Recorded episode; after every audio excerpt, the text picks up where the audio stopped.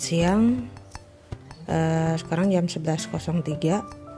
Uh, sambil menunggu azan, saya mau eh ngepodcast sebentar ya. Ngomongin apa? Uh, belakangan dua hal yang lagi bikin saya semangat itu traveling sama podcast. uh, saya jadi berpikir ya, kenapa saya suka traveling ya? Meskipun portofolio traveling saya belum seperti Trinity iyalah belum seperti Claudia Kaunang iyalah belum seperti nggak usah jauh-jauh deh kayak kayak teman saya belum seperti Misturis belum seperti uh, Julia Wingantini teman saya belum seperti apalagi nih Uni Lenggosari gitu kan itu udah kalau julukan saya sama Esi si Uni Lenggo ini udah S3 uh, mungkin saya nggak tahu ya kan katanya buah itu jatuh nggak jauh dari pohonnya. Bapak saya itu pilot. Dulunya pilot. Kalau sekarang alhamdulillah usianya udah 83 tahun. Mohon doanya bulan Oktober saya mau bawa bapak saya liburan ke sebuah negara. Ya uh, mohon doanya supaya dimudahkan oleh Allah rezekinya. Saya mau nyenengin beliau. Uh, jadi apa namanya bapak saya tuh dulu pilot. Sebetulnya kalau ngomongin bapak saya sih itu mengharu biru ya karena buat saya bapak saya itu lelaki yang tiada tia, tidak ada duanya. Bapak saya itu orangnya lempeng lurus polos. Eh bukan polos ya lurus. Ya polos kali ya. Nggak neko-neko family man banget. Uh, nggak nggak sungkan terjun pekerjaan domestik. Jadi sama mama sama almarhumah mama saya dulu mereka saling melayani gitu. Uh, berpikiran terbuka gitu ya. Jadi uh, bapak saya nggak sungkan-sungkan misalnya pagi-pagi buatin minuman buat mama gitu kan. Uh, terus bapak saya kalau dulu nih dulu nih biasanya namanya anak kan kalau piring nggak dicuci bapak saya nyuci. Uh, kalau sekarang udah ada ponakannya di rumah. Saya, saya bilang sama bokap saya sama bapak udah pak kalau misalnya piring numpuk bapak nggak usah pusing lah kalau emang piring numpuk udah biarin aja gitu. Nggak usah selalu dicuci gitu. Sekarang sudah mulai fleksibel ya mungkin karena umur juga. Jadi eh ya pokoknya bapak saya tuh tiada duanya deh. Ya salah satu doa saya semoga bisa dapat jodoh yang karakternya nggak jauh dari bapak gitu. Karena sangat penyayang family man. Itu sa sa sampai kita dulu punya supir supir ini maaf ya agak-agak mata keranjang ya. Jadi tiap ada cewek lewat tuh dia langsung nengok kiri kanan gitu. Terus pas pulang pak supirnya suka cerita bapak itu luar biasa ya. Kenapa? Ya ampun kalau cewek cantik lewat saya udah melotot sampai melintir kepala saya. Bapak tuh lempeng gitu kan. Saya pernah iseng nanya bapak nggak pernah tergoda ya sama perempuan lain ya? Cuman ketawa. Enggak katanya gitu. Kan bapak saya luar biasa deh sampai uh, almarhumah kakak tiri saya yang sudah uh, meninggal yang di Batam. Uh, dia anak dari suami pertama almarhumah mama. Itu sampai bi pernah bilang ini papa tuh surga. Papa tuh surga banget. Gitu ya.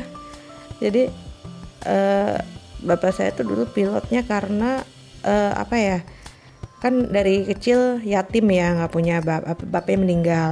Sama mama saya juga mereka bapak dan mama tuh sama-sama nggak punya ayah dari kecil karena udah meninggal dari usia 7 tahun kalau salah. Jadi kan dihidupi oleh ibunya. Bapak saya tuh pinter. Kalau nggak salah lolos gitu di UGM jurusan kimia. Ya kimia loh. Tapi nggak turun ke anaknya nih otaknya nih. Ternyata begitu kuliah nggak ada biaya akhirnya bapak saya cari peluang lah. Waktu itu sekolah pilot di Curug saya nggak tahu sekarang ya dulu nggak bayar. Nah kebetulan bapak saya kan emang tinggi ya secara fisik dia proporsional banget untuk jadi seorang pilot. Ikut tes di sana dan bapak saya tuh nggak pernah kursus bahasa Inggris loh. Dia belajar otodidak. Akhirnya keterima lah gitu terus jadi pilot. Salah satu maskapai waktu itu kan maskapai cuman itu itu aja kan uh, jadi pilot lah gitu. Terus uh, ketemu mama saya waktu itu mama saya sudah single parent dengan dua anak. Uh, suatu ketika pilot-pilot itu lagi wisata lah kalau salah ke sebuah villa di, di puncak. Mama saya ada waktu itu mama saya lagi treatment kesehatan ya di sebuah fasilitas kesehatan. Kalau saya sebelahan nama villanya pilot-pilot ini terus suatu ketika satu pagi mama saya lagi duduk bapak saya lagi keliling. Ah udah ngeliat lah wah ada cewek cantik nih. Kenalan di situ jatuh cinta gitu. Ya sempat drama karena bapak saya waktu itu bukan belum Islam ya. Eh, ya otomatis nenek saya dulu nggak setuju. Anaknya kok bujang ganteng bapak saya ganteng loh mudanya. Ganteng uh, kok dapat maaf ya uh, janda gitu kan udah punya anak lagi Islam pula gitu kan. Zaman bapak saya waktu itu uh, bisa lah meyakinkan ibunya gitu kan. Akhirnya mereka menikah lahirnya kakak saya dan saya. Gitu dan terus mama saya jadi menantu kesayangan akhirnya. Itu jadi uh, kalau diceritain sih sebetulnya al almarhumah mama itu kayak sinetron ya kisahnya ya. Tapi jadi ke mana-mana kan. Nah saya jadi oh mungkin karena itu ya. Jadi saya itu waktu saya ingat banget pertama kali keluar negeri itu waktu SMA ya. Waktu itu kan zaman IF ya saya udah pernah cerita di podcast sebelumnya. Uh, singkat cerita saya pertama kali ke luar negeri itu ikut homestay ke Australia uh, belajar bahasa Inggris selama dua minggu. Di, kita ke Brisbane ke Sydney sama Canberra. Setelah itu lama nggak keluar negeri ya kemudian sekitar tahun 2005 atau 2006 itu saya nekat aja bikin paspor. Kan kak almarhumah kakak saya ya itu kan tinggal di Batam ya deket kan sama Singapura ya. Uh, waktu itu kita sempat lama uh, nggak ya adalah ada ada ada drama gitu kan. Uh, pas hubungan dengan keluarga udah enak gitu kan uh, kita diajak ke Batam keluarga waktu itu saya belum punya paspor lagi tuh terus kita diajak nyebrang nih ke Singapura. Waktu itu saya, mama saya dan teman-teman mama saya lima orang tuh. E, saya dan mama dibikinin surat perjalanan laksana paspor waktu itu. Mainlah kita ke Singapura. Terus balik ke itu tahun berapa belum bukan tahun 2005 masih sebelumnya. Nah kemudian e, sekitar tahun 2005 itu atau 2006 saya nekat bikin paspor. Bapak itu nanya mau ke mana dek? hmm, nggak tahu pokoknya bikin aja dulu gitu kan eh bener pas bikin pas uh, anaknya apa namanya anaknya kakak saya di Batam itu yang sulung nikah di Batam berbondong-bondong lah kita ke sana kan. Lewat saya waktu itu iseng aja bawa paspor walaupun saya pikir nggak mungkin juga lo ke Singapura orang lagi sibuk persiapan pernikahan tapi nggak tahu saya pede aja bawa paspor kan. Ternyata apa peluangnya? Di situ guru eh, salah satu guru spiritual kakak saya di Jakarta itu ikut datang ke Batam dan ibu ini kan suka ngadain umroh ya nama grup-grup pengajiannya. Tiba-tiba aja kakak saya nyeletuk dek kamu mau umroh nggak sama ibu ini ya mau lah gitu kan. Oh ya udah adik saya nih gitu. Uh, apa namanya ada paspor kan katanya kan si ibu itu datang sama anaknya. Oh ada dong gitu langsung saat itu juga paspor saya kasih kan. Diurus uh, mereka kan di Jakarta ya biasanya terus deh gitu saya uh, udah uh, umroh deh. Umroh tahun saya lupa tuh 2006 kalau salah ya. Kan udah ada paspor tinggal langsung nah 2007 nya ada peluang waktu itu uh, Depdiknas itu mengeluarkan dana untuk penulis, peneliti, uh, atlet, apa untuk program penelitian apalah gitu ya di dalam dan luar negeri. Salah satu teman saya tuh, tuh bilang, saya nggak ngerti gimana itu info kurang beredar ya. Dan katanya yang penulis itu masih dicari karena yang daftar masih sedikit. Nah teman saya ini namanya Dina, sekarang dia kerja di Perancis, memang langganan beasiswa anak ya. Terus Dina apa kabar?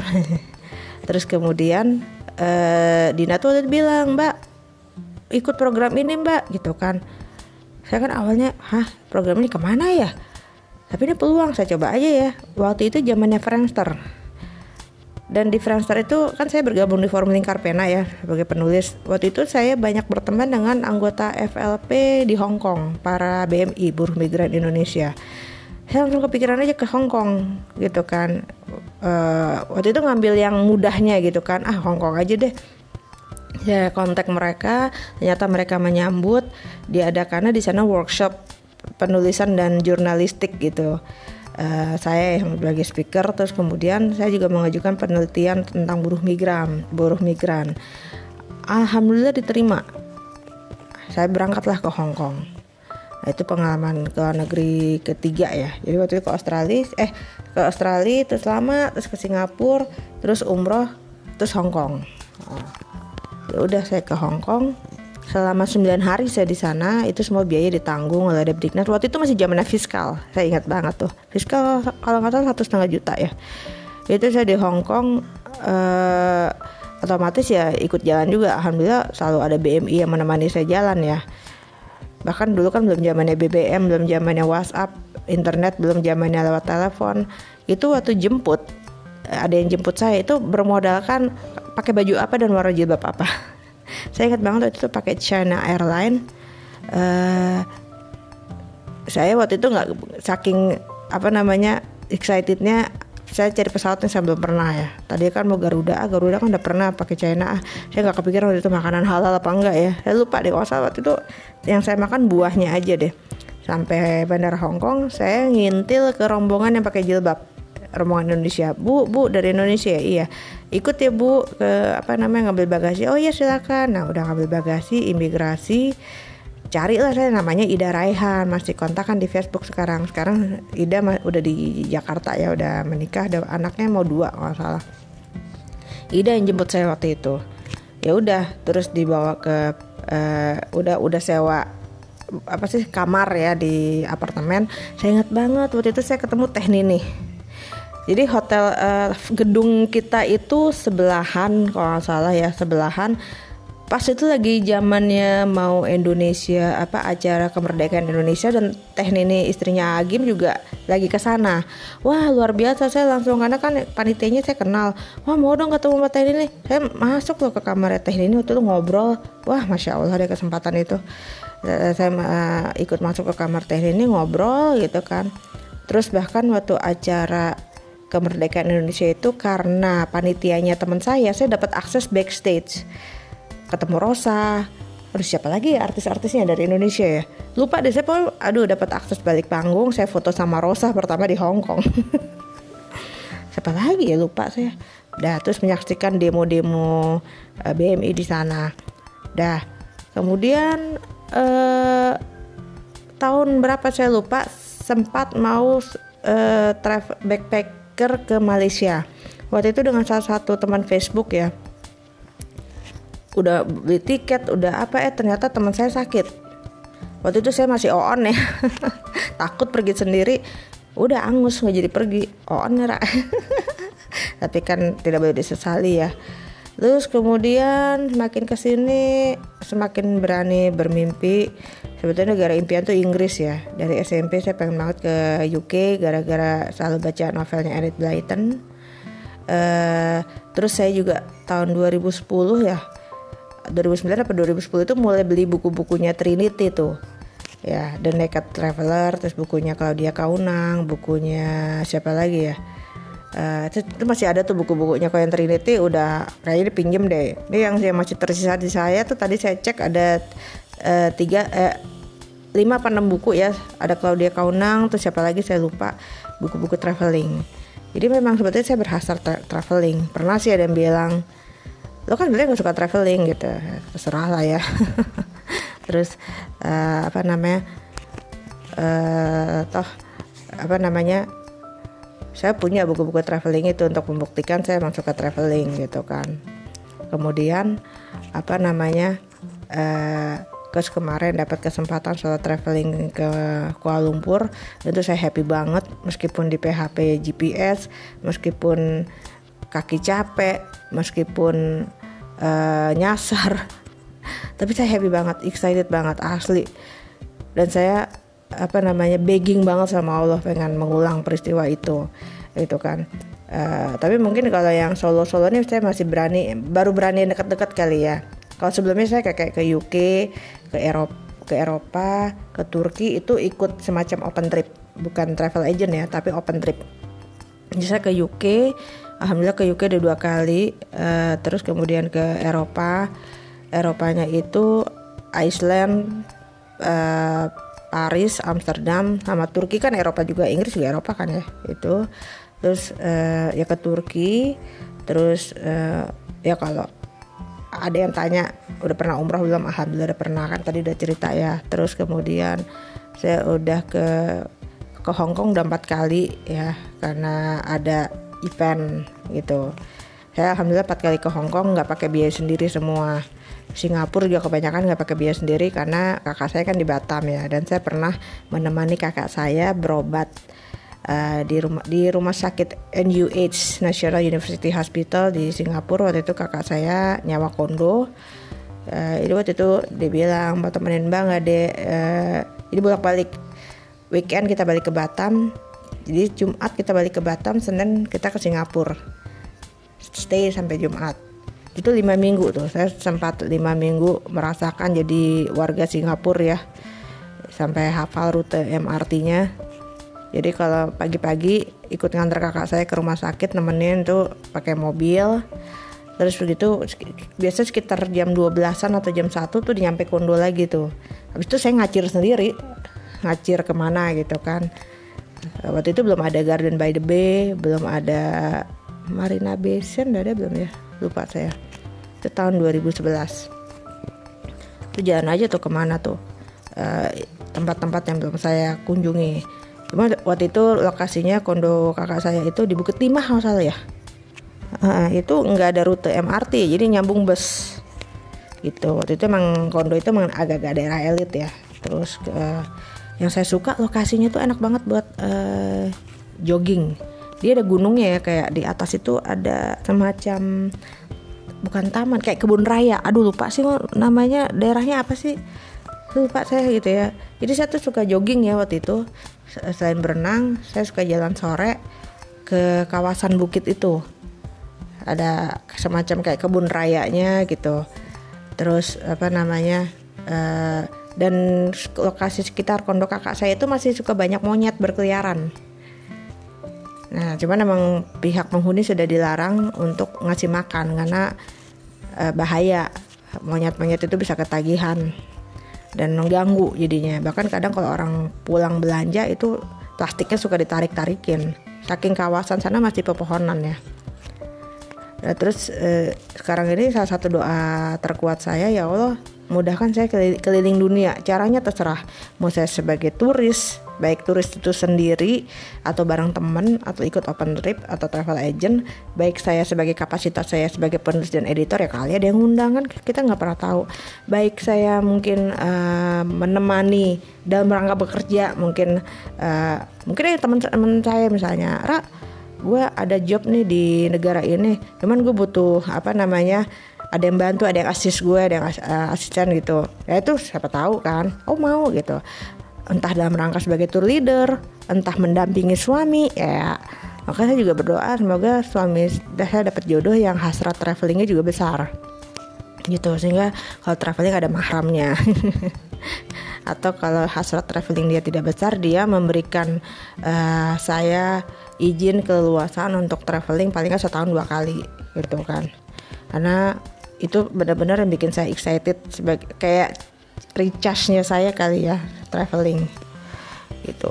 Uh, traveling ini bukan berarti saya banyak duit ya. Saya tuh lebih mengandalkan Bismillah. Kayak Oktober ini emang udah ada duitnya? Duitnya mah dari Allah. Kan tugas kita minta. Nggak usah mikir dari mana datang ya nggak. Tugas kita meminta kata Habib Novel nih. Tugas kita minta nggak usah mikir datangnya dari mana dan kerjain apa yang bisa dikerjain gitu. Dan jangan batasi bahwa rezekinya hanya dari yang kita kerjakan. Kayak saya nulis editor misalnya uh, manajernya influencer gitu. Saya saya tidak boleh berkeyakinan bahwa rezeki saya hanya dari tiga itu. Enggak. Jadi saya uh, nggak boleh nggak boleh membatasi pikiran saya rezeki saya hanya dari sana. Yang penting saya doa aja ya Allah berikan kemudahan. Doa saya begini ya Allah saya Oktober kan mau bawa bapak saya liburan tolong berikan kemudahan. Uh, lancarkan rezekinya. Nggak pakai capek nggak pakai repot. Ngikutin doanya Habib Novel nih. Karena saya menyenangkan bapak saya gitu. Ya itu sih mungkin balik ke keyakinan ya nggak pakai capek nggak pakai repot tuh bukan mati nggak kerja ya. Saya tetap kerja kok gitu. Dan ini lucu nih. Uh, Ramadan ini saya juga doa ya Allah saya pengen Ramadan ini saya lebih santai untuk pekerjaan duniawi karena saya mau fokus ibadah padamu. Walaupun kerjaan duniawi juga ibadah ya maksudnya saya mau mau eh, agak kencengin ibadahnya. Tapi saya ada ketakutan kalau saya tidak ada job misalnya rezekinya dari mana? Nah itu wajar sih kayak gitu. Cuman akhirnya ya Allah tolong dong uh, tunjukkan uh, bahwa kan rezeki itu banyak tuh pintunya tuh. Kemarin tuh saya baca ada delapan apa sih dari ke Al-Quran tuh ya. Rezeki itu ada rezeki yang kita upayakan rezeki dari sedekah rezeki dari bersyukur rezeki tak terduga rezeki istighfar rezeki dari pernikahan apalagi gitu kan. Itu saya, saya doa ya Allah ada dong uh, rezeki-rezeki yang emang yang tak terduga gitu. Karena uh, Ramadan ini saya ingin lebih fokus ke ibadah gitu. Dan itu eh sepertinya arahnya ke sana sih. Bukan berarti nggak ada kerjaan ya. Eh, tiba-tiba ada klien saya yang eh, uh, nelfon mbak ini ada tambahan uh, bahan. Saya kepikiran dong otak otak materai saya aduh ada tambahan ada tambahan honor nggak ya? Tapi saya nggak minta. Tapi saya doa saya doa kencang jadi saya nggak ngarepin ke si bapak ini. Jadi saya misalnya walaupun mengharap Uh, karena kan yang, membolak balikan hati seseorang itu kan Allah ya. Jadi saya bilang ya Allah saya sih berharap ya Allah dari bapak ini dapat tambahan. Nah, kalau enggak tolong kasih yang lain nah, dari yang lain gitu. Ya udah tiba-tiba saya datang ke kantornya dia di kawasan Cijantung. Belum belum udah dikasih uang transport. Itu lumayan ratusan ribu. Saya pikir itu tambahan buat naskah yang akan saya tulis ini karena tambahannya nggak banyak sebetulnya. Jadi saya pikir saya mau minta juga malu lah gitu kan. Yang penting dia loyal pakai saya. Apalagi dia bilang saya bentar lagi dipindah tugaskan keluar kota mbak. Kalau nanti saya ada job sampean ke sana. Wah mau banget pak gitu kan. Uh, terus eh nggak lama dia nanya ini tambahannya berapa mbak ojo larang-larang lah gitu. Akhirnya karena dia udah bilang itu saya bilang pak saya nggak hitungan sama bapak. Terserah bapak mau ngasih berapa. Oh ya udah selesaiin aja dulu gitu kan Nah, terus loh tadi saya pikir loh amplop ini apa pak? Saya pikir itu kan tambahannya. Enggak ini mah transfer aja mbak gitu kan. Dan pas saya buka, wow. Emang bener ya. Rara lo matumat sorry ya gitu kan. Uh, tapi tapi saya merasa sih kalau ke kewarian ini hilang, doa saya nggak nggak syahdu mengharu biru. saya paham kelemahan saya ya kalau semuanya enak lancar sholat saya gitu ala kadarnya abis salam langsung bangkit atau kalau doa ya Allah lancarkan rezeki saya. Udah gitu udah. Coba kalau misalnya saya mulai dari sedikit worry itu saya mulai merayu-rayu Allah mendayu-dayu doanya gitu kan uh, dengan nada yang memelas nada yang merendah bahkan nangis gitu kan. Ya Allah tahulah kelemahan saya ya saat semuanya udah enak-enak enak terus uh, ritme ibadah saya menurun hmm biasanya langsung dikasih goncangan sama Allah supaya saya balik. Saya saya lagi mencari apa ini maksudnya gitu kan. Uh, bahwa kadang-kadang saya merasa saya too much untuk untuk hal rezeki gitu. Dan saya suka marah sama diri saya sendiri. Lo kapan sih kapan sih Allah uh, ngecewain lu? Kapan sih Allah nggak bantu lu? Kapan sih kapan sih gitu. Dan alhamdulillah saya sampai detik ini saya udah nggak pernah dibuat bokeh lagi aduh gitu. Bahkan kemarin saya masih bisa beli jilbab tuh di Pejaten Village. Jadi ada jilbab uh, yang model-model sekarang deh tuh yang paduan warna-warna gitu kan. Saya masih bisa beli itu dua gitu kan. Terus uh, nah lucu nih lucu nih. Saya kemarin mau beli buka puasa nih buat serumah. Uh, mikir kan beliin apa ya gitu kan. Mulai nih ngitung-ngitung kan. Mulai worry aduh kalau ngeluarin segini aduh, aduh e, ntar kurangnya segini gitu. Eh tau tau nggak? Tau nggak saya baca apa? Saya kan pakai motor kemarin. Sebelah kiri saya ada ruko ada semacam lembaga amal dan tulisannya gede banget. Jangan takut berbagi. Saya ketawa ada pas baca itu. Aduh makasih ya Allah. Udah saya nggak hitungan akhirnya. Cuman sayang yang saya mau beli habis. Gitu kan. Keluarga saya seneng banget sama ayam ke Prabon ya. Saya waktu itu mau beli yang saya yang menu favorit kita habis. Ya udah akhirnya saya cari alternatif lain. Uh, uh, terus apa namanya tapi saya kayak jelek banget gitu ya pas saat saya melewati jangan takut berbagi itu kayak aduh makasih ya Allah makasih diingetin gitu. Nah jadi saya sekarang lagi excited banget menyusun uh, rencana traveling untuk bulan Oktober. Terus uh, apa namanya kemudahannya udah udah terlihat sih udah terlihat kemudahannya udah ada jalan terus tapi habis itu saya juga masih doa.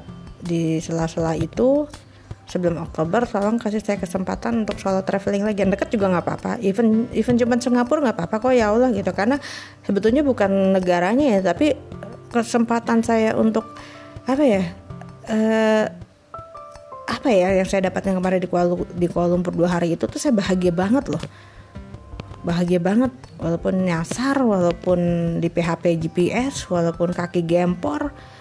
Dan di sana tuh saat saya sendirian di luar sana tuh kayak saya benar-benar bergantungnya cuma sama Allah gitu. Saya nggak bisa ngandelin siapa saya yang saya nggak bisa ngandelin temen ya kan? Saya nggak bisa ngandelin ya saya nggak bisa ngandelin orang gitu loh.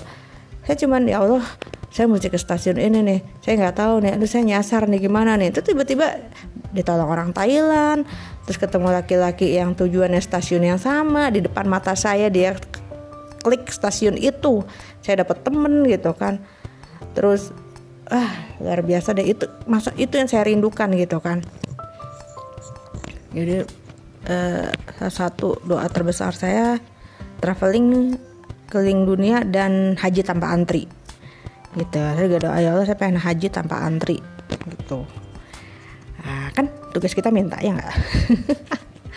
Dan yakin Allah maha kaya Allah banyak jalan untuk mewujudkan. Jadi dan kenapa saya suka traveling juga?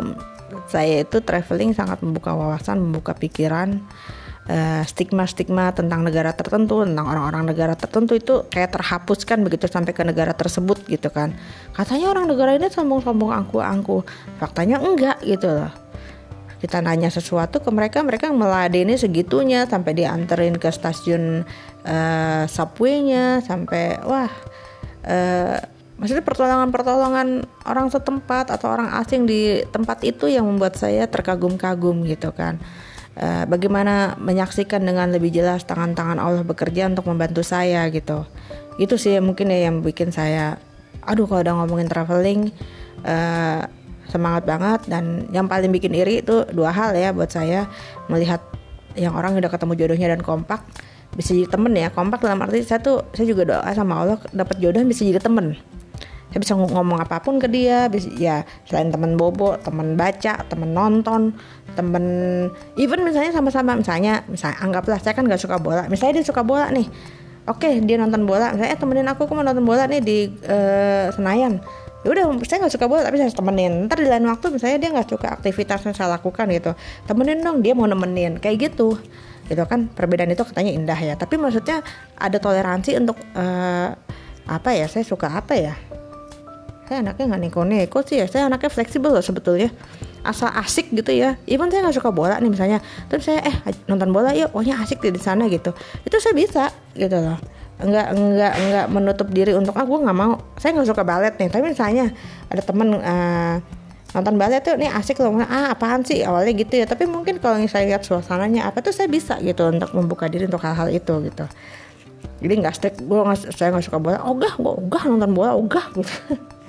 Ya kalau mantu suami saya berharap kita bisa saling uh, kita berbeda tapi mau gitu nemenin. Ya gitu. Misalnya misalnya saya nggak suka futsal saya nggak suka entahlah apa hobi dia ya saya nggak suka tapi saya mau nemenin demikian pula dia juga. Anggapnya dia nggak suka traveling nih tapi dia mau saya mau jalan ke ini kamu sama kamu ya dia mau gitu gitu. Jadi saling membuka diri. Itu harapan saya tentang jodoh saya kelak ya. Oke oke sekian dulu waktunya. Bentar lagi ajan terima kasih sudah mendengarkan semangat yang pengen traveling juga saya doakan uh, teman-teman yang pengen traveling baik keliling Indonesia maupun keliling dunia dimudahkan diberikan rezeki oleh Allah. Semakin banyak tempat yang bisa kalian kunjungi. Dan juga yang pengen banget ke tanah suci semoga diundang oleh Allah karena saya sudah menyaksikan ya. Yang diundang meskipun katanya nggak punya duit meskipun waktunya mepet itu berangkat juga. Kayak teman saya gerabak keribuk seminggu berangkat padahal duitnya dia katanya cuma tinggal satu setengah juta. Tapi seminggu kemudian dia berangkat umroh. Meningitisnya lancar. Uh, visanya kan waktu itu masih VSS ya kan sekarang dihapus nih.